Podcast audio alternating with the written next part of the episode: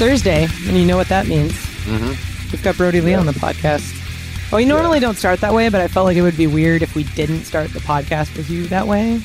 I mean, Anyway. I just I just discontinued it, so probably a good time to. Yeah. Bullshit. Anyway, this is AEW Unrestricted. Hi, everyone. I'm Aubrey Edwards with my lovely co-host Tony Schiavone. Lovely. How you doing, you bitch?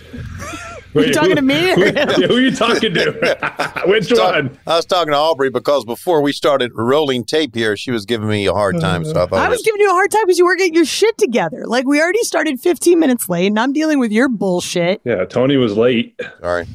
Tony was late. Well, uh, hey, Brodie. Sorry you had to get involved in this, but it's good to see you, my friend. How you doing? Hey, good to see you too. You know, I appreciate uh, that I could accommodate you guys. Thanks for joining us this week on You're welcome. You're welcome.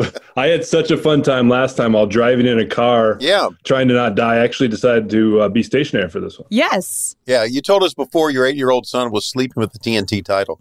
How did he He take the was. fact that you don't have it anymore? How did he take to that? So, as you know, in that match, I was quite injured, looked bit. horrible. Yeah, it, it was probably not what an eight year old wants to see. And he cried, cried. But the only thing he mentioned was not my health, not was not was dad okay. It was you lost the title. Hmm. So he took it uh, very roughly. Yeah. Yeah, The kid understands the importance of the belt. He then turns and said, Well, now you need to take the tag team title because that's what you do now. You take titles. and I Just- said, Just You're, walk in you're and grab it and leave. I said, Brodie, you're a great booker. You're hired. Oh my god. Let's uh let's talk a little bit about the dog collar match because it was Yes. insane and it was bloody and extremely extremely well done. Like you and Cody have amazing chemistry. The storytelling was fantastic. Thank Sorry you you. lost, but I mean Yeah. ultimately the match was super super memorable. So how did something like that come together? Did Cody propose it? Did you propose it? Give us a little bit behind the scenes. In a very actually roundabout, cool story. Um, one of my favorite matches of all time is Piper versus Valentine, 1983, the dog collar match, Hey, which I've funny enough. watched tons of millions of times. So when discussion of what should the big match be that we do, I almost jokingly threw out, "Let's do a dog collar match," and everyone goes, "Yeah, that's a great idea." And I was like, "Oh my god!" So then the day of, they say, "Hey, Valentine's coming, and he wants to talk to you." So him, I, you know, it was unreal. He, you know, he, then after the match, he pulled us aside, put the match over, said how impressed he was, like how how much he loved it, and I, like it was crazy. And then they had that great shot of him at the end, right. of him just applauding. I haven't watched the match back. I've only seen clips because I don't want. I just want to leave it as it is. Feels very special to me. Uh, it also sucks the result. So I'm going to leave it where it is for a little while. I'll get I'll get vodka drunk at some point and watch it back late at night. I like the But yeah. specific vodka drink. Uh, Tito's only. Do you know something? But I, we just got off of a phone call about not, you know, these sponsorships. So I wanted to be careful. Just say a very general vodka. There you go. But if Tito's vodka wanted to sponsor me, I'd be very happy about that. Well, they are the vodka for dog lovers, as you can hear in the background already, right? I have I have the dog dish, there you go. and it says that. yeah, it, it was a tremendous match, but Brodie was also a dangerous match. You guys, and, Yeah. and I know you know you you and we we all kind of talked about it beforehand. The length of the chain and so many parameters, so many things Yeah. can go wrong and something like that. I mean, that was a dangerous thing to get into. Yeah, a couple weird things. Uh, we were presented a couple different chains and options, and we went with what you saw on TV mainly because it looked good on TV. That was not beneficial to my neck to have Right. that strapped around me and then carrying around for 20 minutes while another man is trying to kill me. Define like how a chain looks good on TV versus not. Bigger and makes better sound, Makes sense. Okay. which in turn hurts more. Yeah. No, totally. So I did this for the fans. I just want them to know that. but I, I, um, I talked to a few people a few days after the match. I ride Peloton a lot, and the day I think Thursday, I don't know if it was Thursday or Friday, I quit a ride for the first time. I was about 20 minutes in. And I said I can't do this, and my body was just not proper. Um, I think I'm slowly getting just two weeks out now, and I'm slowly getting normal again, worked out. But like I, I think I left a piece of me in there. So, oh, damn. but yeah, but I'm happy with it. Yeah, So AEW's been Really great opportunity to let you shine on the microphone. Mhm. Talk about having the creative freedom. it's unreal. Um, it's nerve wracking. Um, I think I mentioned it before, the anxiety and stuff like that. Of now, there's no, uh, there's nobody to blame. There's nobody to say, "Hey, you, you weren't good because someone wrote this for you." It's now, "Hey, you wrote this, you performed it, and it sucked, or it was amazing." Either you know, either way. But like, you now have to be prepared to deal with that kind of stuff. And I am. I'm ready for it. That's what I've always wanted. Uh, I talked about the dog collar match. These are the moments and the kinds of things that I yearned for for years. I wanted to be a professional wrestler. I wanted to be a successful professional wrestler, and I wanted to get into these gritty and grimy feuds that have these crazy matches that mean something. And I was never given that opportunity at the other place, and I've already been given that opportunity several times here. Let, us talk about the development of the of uh, the Exalted One, Mhm. and you know this is uh, this was a storyline we had heard about a lot going forward in, in AEW in its first year, and, and then all of a sudden it's Mr. Brodie Lee who's the Exalted One. When did you find out that was going to be your your character coming into AEW? Um, it had been mentioned to me as kind of a an option, but not a clear direction Mhm. until a few weeks before. And then they were kind of deciding to debut me and Matt on the same day in Rochester. So it kind of all fell together at the same time and was pretty crazy opportunity to have to be in my hometown to re-debut and to like almost be born again. As for the character, I was a little unsure of it just because I have never done anything like that. So being a background dancer for so long, you you get bits and pieces from people and you try to put the best foot forward that you can as a leader now. So I try to do that on stage and backstage also. Uh, and then I was termed a leader by somebody in the office a few weeks ago, and I was appalled that they would ever had said that about me. of Uh, course. but I think I think at this point now, maybe that's where I'm getting to. so, what was the decision to uh, sort of wear the suits in? there was a lot of the earlier promos had had a very very Vince vibe, obviously. Yes. And the suits have still become sort of the namestay. Like Brodie Lee is a very well dressed man. Yes. Once I wore that first suit, it felt good, but it didn't feel completely right. The Vince McMahon comparisons flew. That, that's all people talked about the first three to four weeks of my Right. AEW career, and that Yeah. became, I think, detrimental to me. And I didn't, I didn't like it. I didn't want it.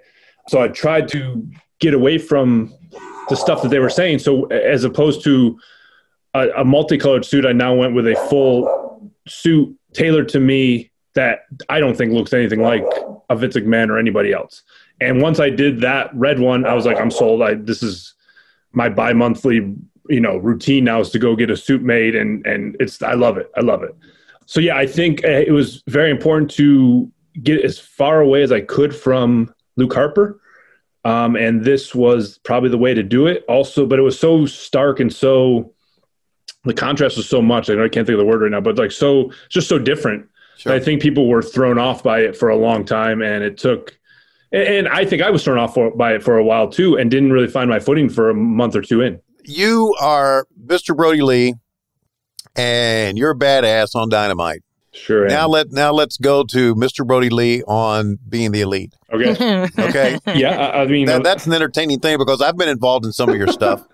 so uh, are you which saying I've that? really- Are you saying that my dynamite character is not entertaining? Is that what I'm too? No, Entertaining in a different entertain- way. Yes, Oh, thank okay, you, okay, thank you very much, Aubrey. You're not a bitch anymore. Thank you no, for bailing me I- out of I'm that. here- No, I'm, I'm bailing you out, Tony. okay, This no, you're different. intense. You're you're entertaining very in different intense ways.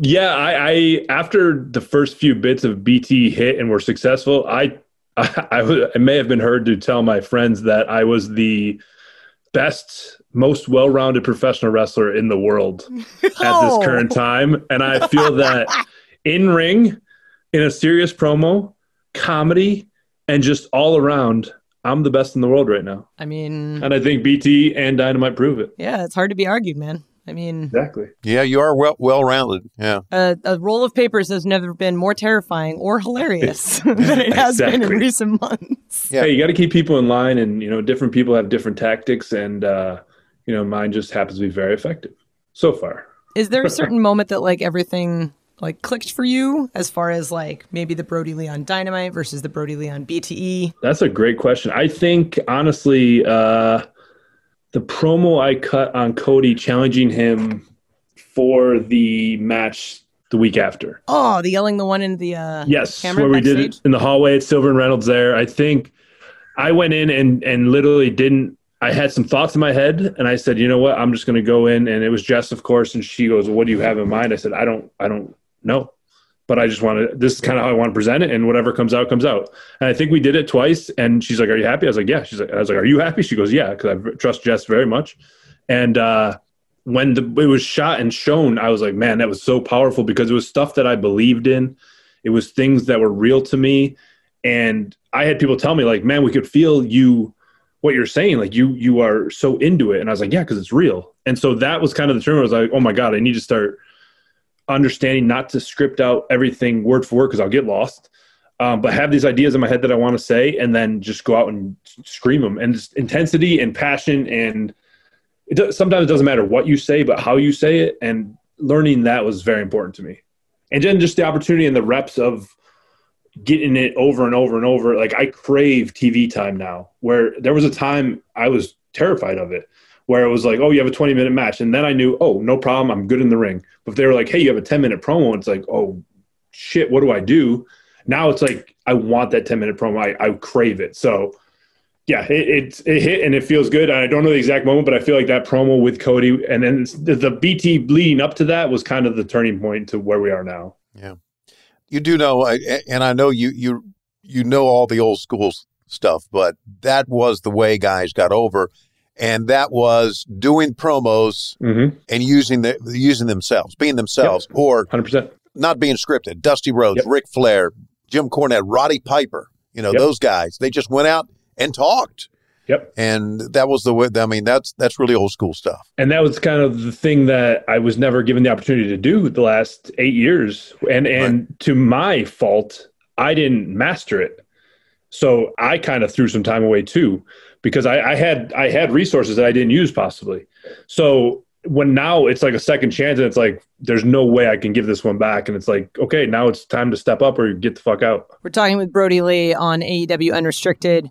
Huge, huge impact you've had so far on Dynamite. We're going to talk a little bit more about your background.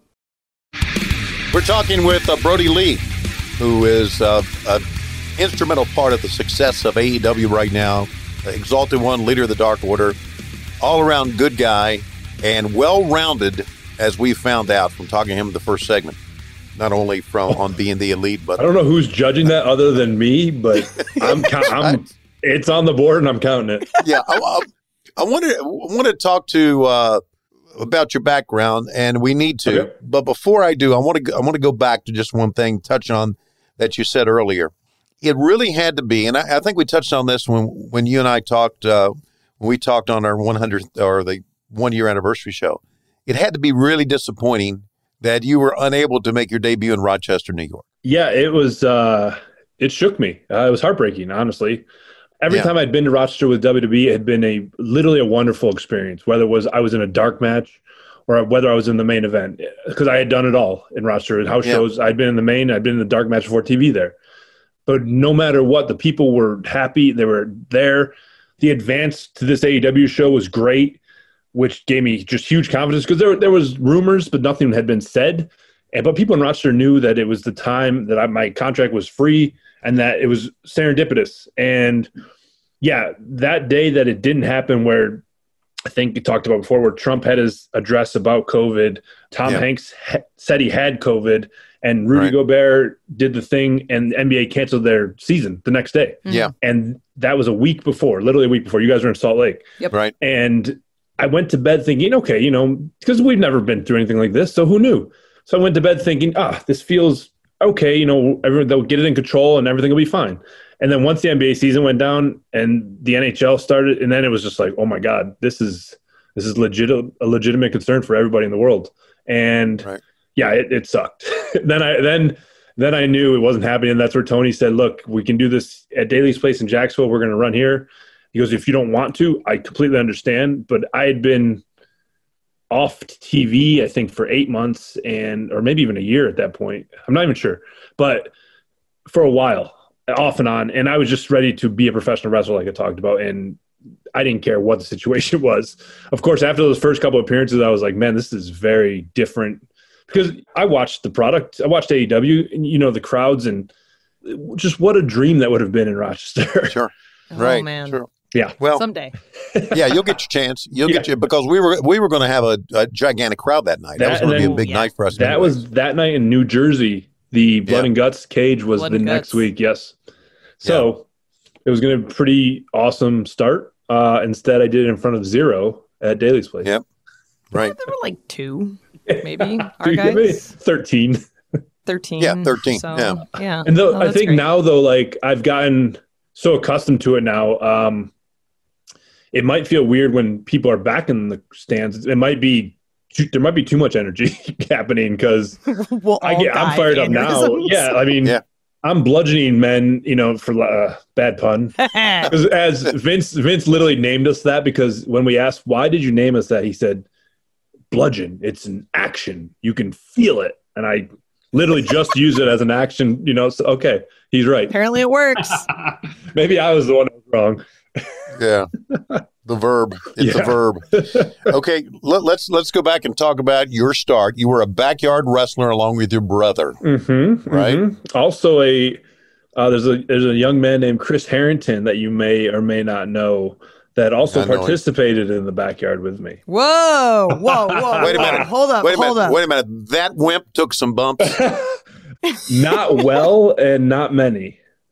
Man, I got some stories when I see him next time. This- Okay. Oh, this boy. is going to open up many videos and pictures of old me to be put into the wilderness. So, uh, but this may have been a mistake by me. But yes, that's where we started. Uh, this is not a mistake. This is not a mistake at all.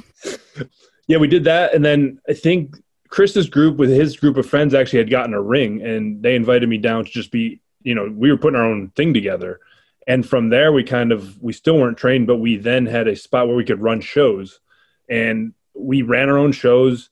It was like a karate dojo. The guy was very cool about everything. We had like maybe 150 seats in there. We used to fill it up. Yeah, it was it was unbelievable. So then when we kind of figured that out, from there we started to actually train. And then from there, I mean, I, I like to tell people I'm very poorly trained. And if you watch me wrestle closely, you can tell I'm poorly trained. My footwork's horrible. There's a lot of things that are just terrible that I do. But literally in the middle of training, we just kind of went on the road and figured it out from there. And that was probably 2003. Okay. Oh. What was your uh, what was your first gimmick? Huber Boy 2, which is my real last name.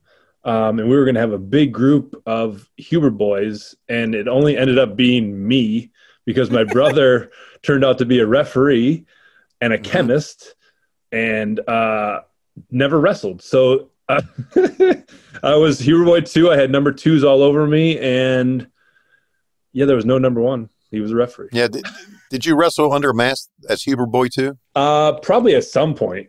Okay. You, you did wrestle under a mask though, right? Uh, not regular. Okay. I don't know where you're getting your information from, Tony. I don't know if I can trust Okay. you anymore. That's from Aubrey. Got it from her. Bullshit. Okay. Fuck you, Tony. you were you were also okay. Let's see if this one's correct that we got from Aubrey.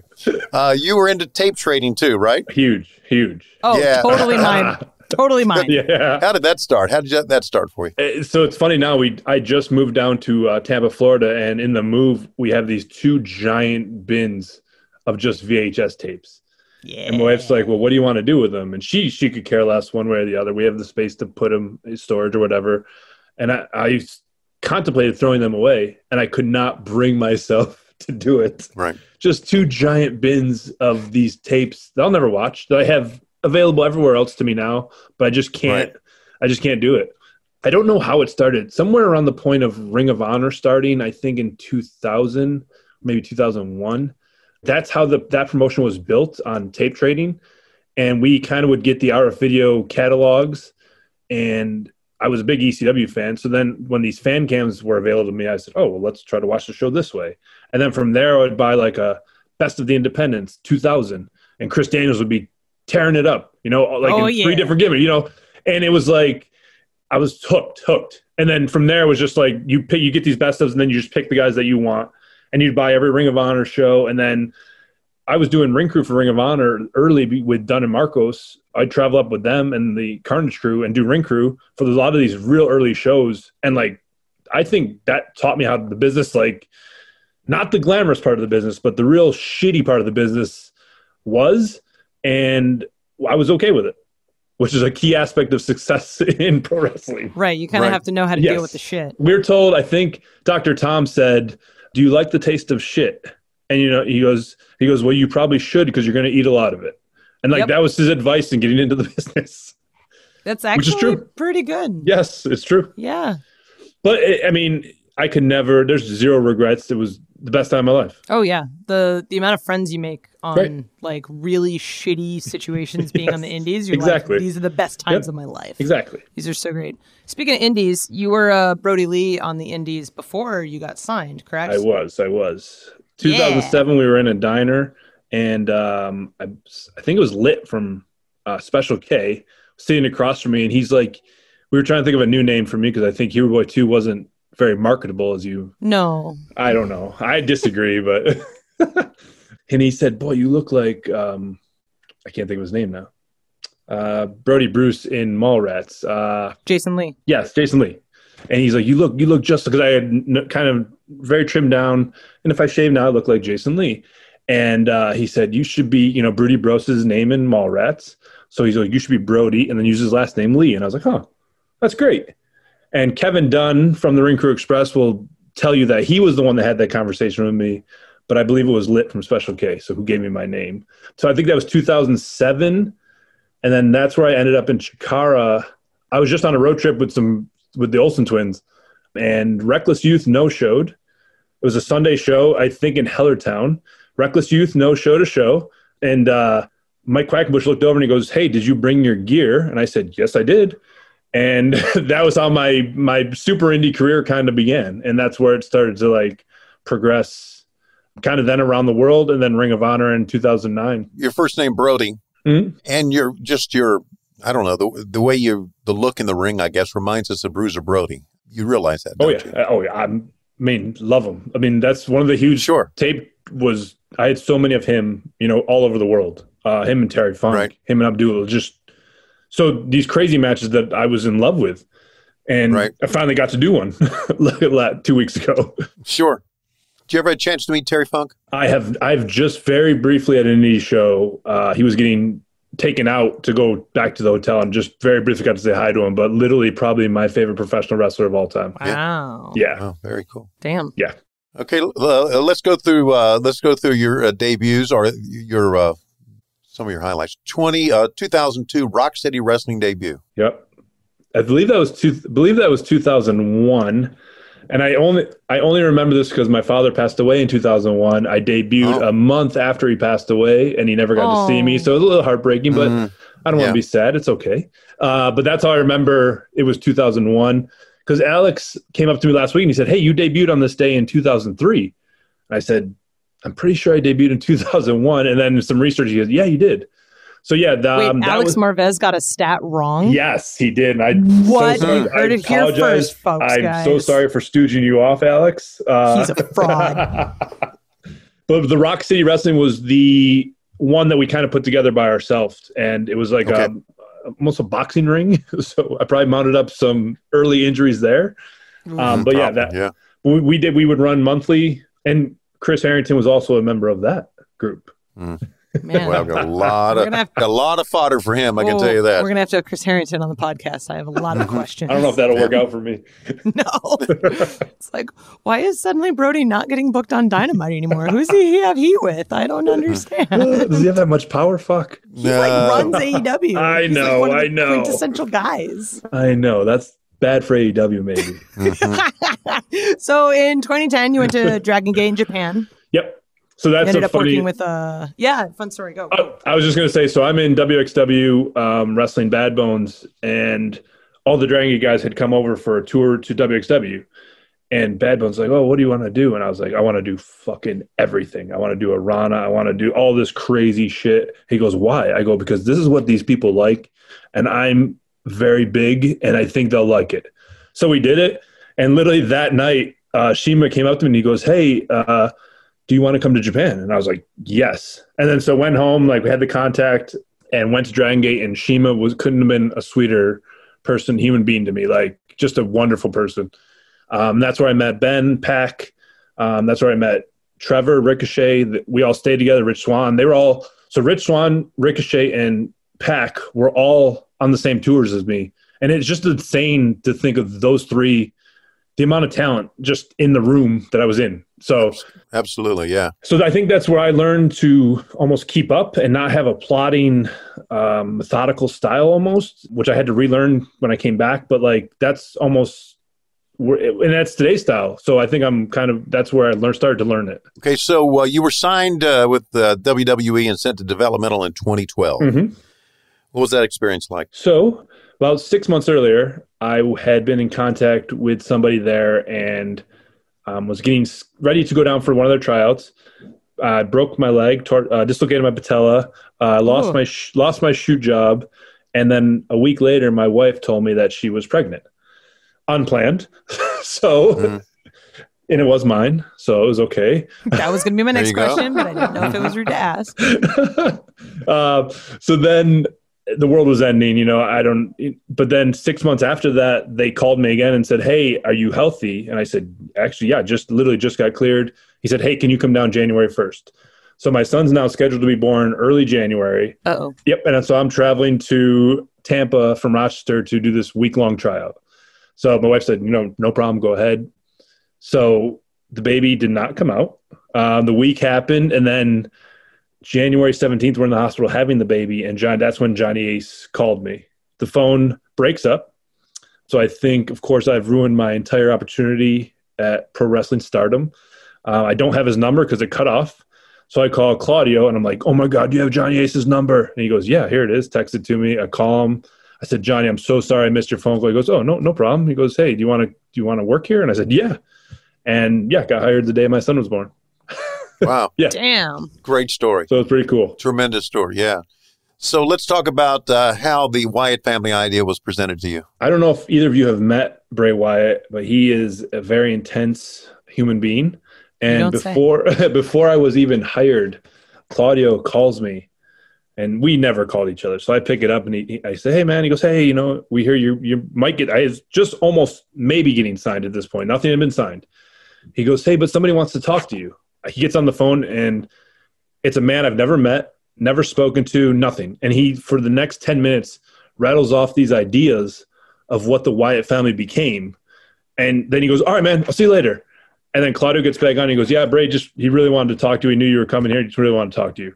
And I go, Well, what happens now if I don't get signed? Is he going to be really, really upset? So, but literally everything he said was exactly what he wanted to present it that way. And I had just happened to fit in perfectly at the time.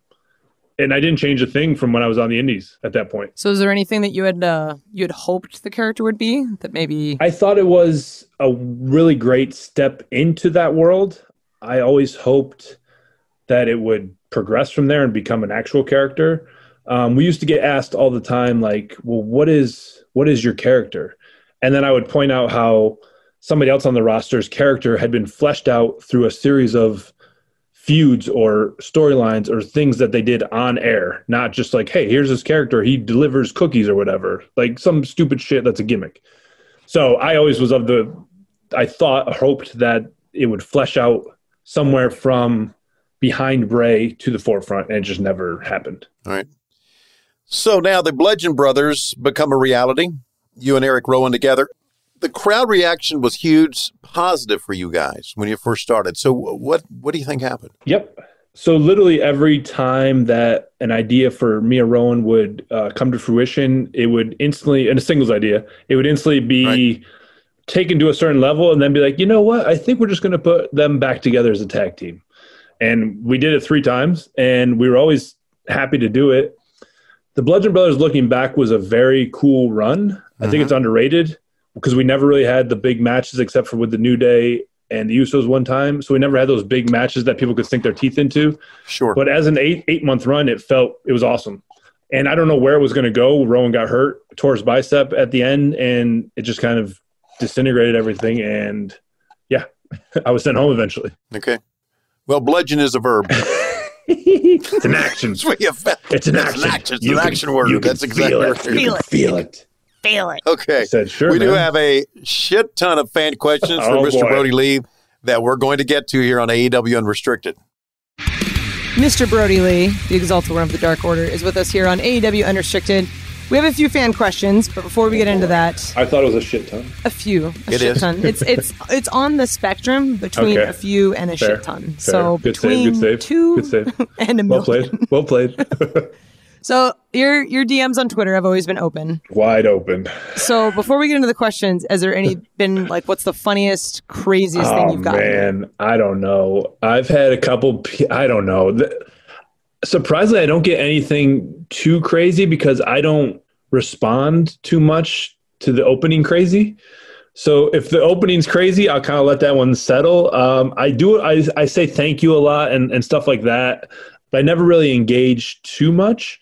Um, I've had some hockey conversations on there, cool stuff like that. Uh, but honestly, nothing. Which I open them up for the crazy, and it's it's been a little disappointing. And they're still open. I have 650 unread ones in there that I I scroll through a few each day.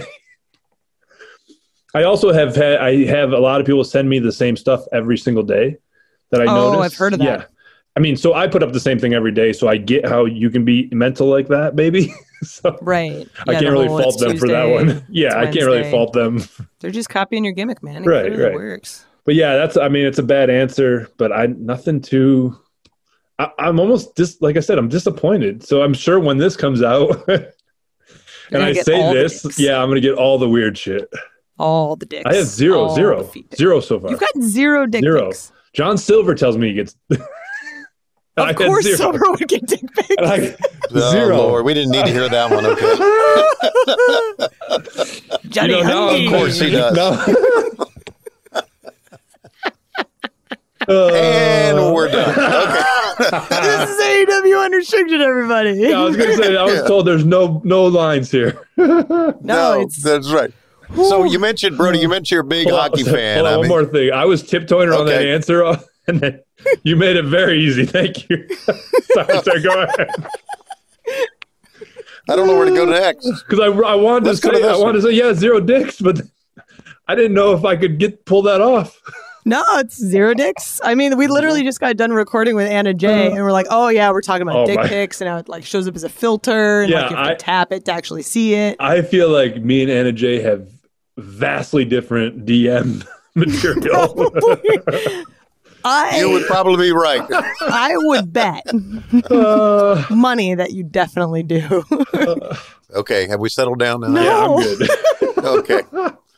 So, Brodie, Yes. you're a big hockey fan, I'm a humongous hockey fan. right? Uh, I'll segue for you. Me and my son just kind of went to the Tampa celebration in the arena. Um, it was a much, Oh. it was a smaller one. It wasn't the big, the one at the football stadium. It was the one in the Amalie. Um, but we were like 20 feet from the cup. Uh, Stamkos, the owner, and a couple other people spoke, and it was just a real cool thing to share with my son to be just to sit. Sure. Yeah, it was awesome. Yeah, you're a Toronto Maple Leafs fan. I That's am team. die hard. It's Mhm. been a very tough existence, tough go. 1993, they went on a run to the conference finals, and I fell in love with the team.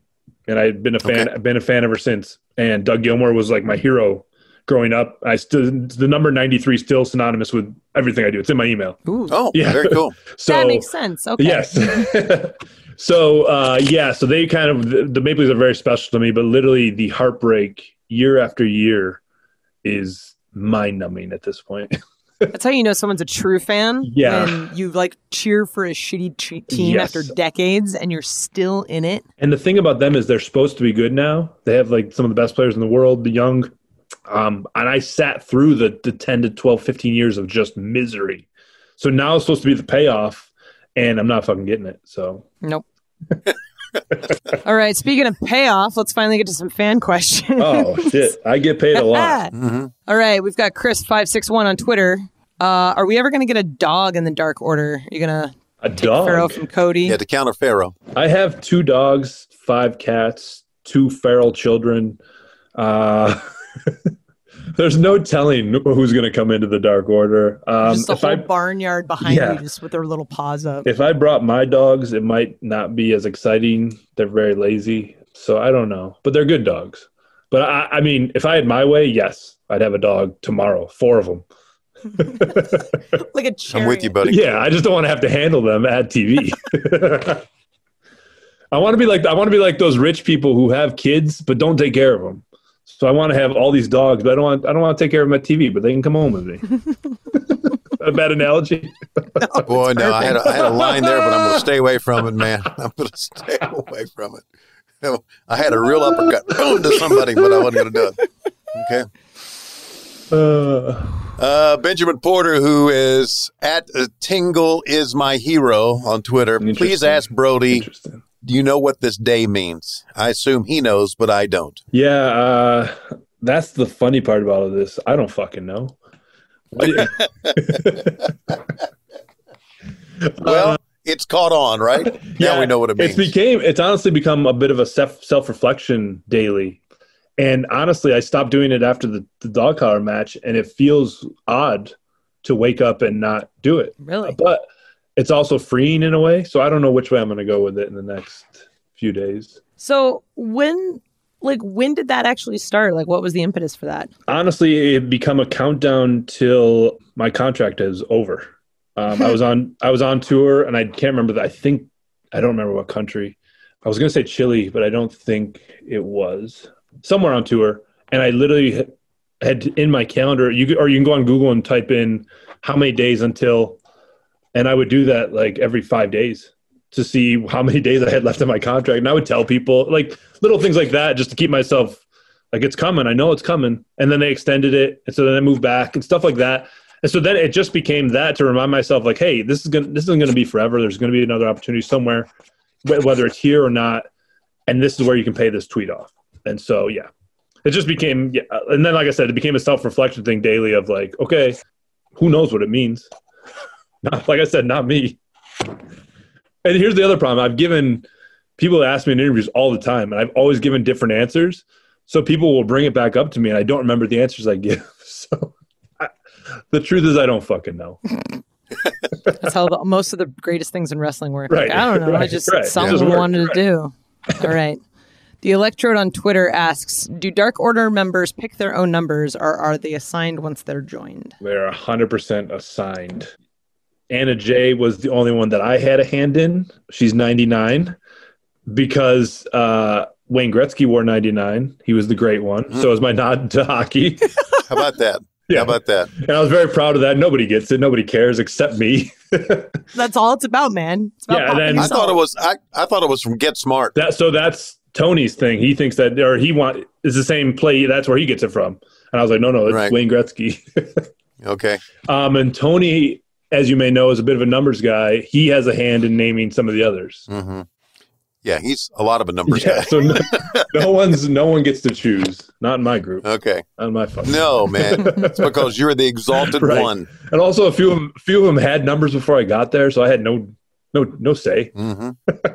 Nick X Nothing on Twitter wants to know if you could choose to add one wrestler from the past to the Dark Order, who would it be and why? Terry, Terry Funk. What I thought she would Terry say. Funk, but I think the problem will be that he would eventually either kill me and I would not be the leader of the Dark Order anymore, or yeah, I don't know if it'd be beneficial to me as the leader to bring him in, but that would be the a number one. Number two would probably be a Fit Finlay, mm. uh, a guy like that. Just uh, just watching him, I've learned so much from him personally, and just I was a huge fan of his. You know, another guy who I tape traded for. I have multiple Fit Finlay tapes, and which is weird when you work with them for so many years. To you know, it's just surreal still to me. Yeah, such a, a, a mellow talking guy in the backstage area, but a real badass. Real badass. Legit. Like if I'm going to yeah. get in a fist fight and they say anybody yeah. anybody in the world, I say okay, well, where's Fit? Yeah. Absolutely. Got a question from B Money Daddy on Twitter. Oh God. I love that. I, I think my favorite part of these fan Q and A is just reading the names. I was just gonna say, Nick Toxic seventy four, XX Stoner XX sixty nine. no dicks uh, seventy four. Dicks seventy four. Sorry, 93. Tony. 93. Dick pick to Aubrey, 75. All right, Big Money Daddy. What coaches have offered you advice or strategy over the years? And if oh one uh, so could be an advisor to the Dark Order? Yeah, uh, I think the one that I want is spoken for, uh, Mr. Arn Anderson. Literally like a father figure to me in my WWE run. I remember some of my first times in just at TV not knowing what to do with myself at ringside, just awkward. And he would come over and just talk to me. And then once I think he realized that I could handle myself and and I'm a great worker, that's he then leaned into me even more. And I was told sometimes that he would put me over in these meetings, and he'll tell you this. He would put me over in these meetings, and he said it might have not been beneficial to me because he was so animate about it. But he saw, he said he saw something that was special, and he's just such a sweet, genuine human being. I'll always get an oddly timed text from Double, just saying the sweetest things, like you know, checking on my my wife and kids and checking on me. He's just a Yeah. wonderful man. Yeah, he's a good man. Yeah. Yeah, he really is. I did beat the shit out of him twice, and uh, my wife threatened to my wife threatened to divorce me. hmm She said, "If you put your hands on double again, it's over." Make it a third time for me. Uh, Top Rope Squishy on Twitter says, "How hard is? This Sorry, top rope squishy. Top Rope Squishy. By the way, that's Maddie Anderson. All right, Thank you, Maddie, for this. Okay. They give their real names after top rope. Squ- I mean, come on, man. Come on, Sometimes they do. we give it. We expose them. Okay, all right. Under Uh, this, is a, this is a question we've asked of Anna Jay before. Uh, Uh, how hard is it to maintain your composure and not burst out laughing when filming being the elite? And are you yelling at John Silver and Anna Jay is attacking Stu Grayson? ah, man, it is incredibly hard. If you've seen Silver do one of these things live, the shit that Mhm. comes out of his mouth is outrageous, and just things that I would have never even thought about. He slapped Ten's titties around a week, two weeks ago, and was Mhm. looking for milk. And I turned around at, at this point and I said, "What the fuck have I become?" I, I You're an considered- enabler. I considered. I said, you know what? Maybe we shouldn't air this one. And then I said, you know what? yes, we should. I think he. I think that's like where the Johnny Hungee T-shirt Yeah. came from. So now you're Uh, making the boy yeah. money. Who knew? Who knew? But to be fair, I think we've only done a multiple take. I want to say twice. Ooh. So usually those are straight run throughs, and you. I mean, people Yeah. crack throughout the bit. Usually, when I'm cracking, I step back behind Brandon while he's filming, and so they can't see me laughing. But even if you see Anna Jay up in the corner, she's laughing. Reynolds is laughing. Uno has his mask, so he's okay. Stu, that motherfucker can keep it together, and he's. He, it, I don't know how. Oh God. All right. Uh, the prestigious Johnny Boy, Juanito Beans on Twitter. Wait, wait, Juanito Bean. wait what? That's Juanito underscore Bean. Yes, Okay. correction. Thank you for that. Okay. Uh, so when you went to AEW, who was the one that you marked out for more when you appeared at your debut? Was there choices? I don't know. Oh, No, just Well, asking. It's an open-ended question. who I marked out for? Yeah. Tony Or Schiavone. did anyone mark out for you? Like either I mean, a true legend in the business, Tony Schiavone. Tony, do, I, I, I'll just take this minute to answer this question this way because I don't have a good answer for that one. Uh, do you ever sit back and just think about how much stuff you've seen and witnessed in professional wrestling? Do you ever like, like and this is a legitimately honest question because I was watching you. I I can't remember what year it was doing an in ring interview, and I was like, my just the amount of history you've witnessed. Have you Yeah. ever? The, does it ever dawn on you, or like, how do you? No, because you, Brodie, a lot of the a lot of the stuff has just kind of gone in one, one ear and out the other. Uh, but I I can tell you this: I do sit back sometimes and think about all the stuff I missed. yeah, I really do, and and, I- and I regret that. I regret not following it yeah, because after you started working with us, Oh, I didn't I realize gotcha. you were part of. The, I didn't realize you know your history. So you're saying Until I after went back and saw. after 2000 or Yeah, Okay. after 01, Yeah, okay? yeah. That, that's I Were regret. you but were you just so no, were you sour to the business at that point, or no, I wasn't sour to the business. I just tried to do something else. That's all. I got you. But anyway, I just appreciate that. It makes it even better that. that. you came back now in AEW and like this huge like Yeah. that makes it even cooler to me. Yeah, I, I think it's all cool, but I appreciate you saying that. And uh, It's mind blowing. we've had a good we've had a good time. I mean, we have. Yeah. Uh, I've had a great time working with you. Even though I do need to say this, Uh when when when when you won the belt, Mhm. and I think I came in the ring yeah, to interview you. yeah, absolutely. You did grab me. You were pretty stiff when you grabbed me. I'm like, what the hell? son? That's some big strong. What did I do? Slightly gassed up and like just a little Yeah. worked up at that Yeah. point. you just want to. You were pretty worked up. Yeah, I get it. I get it.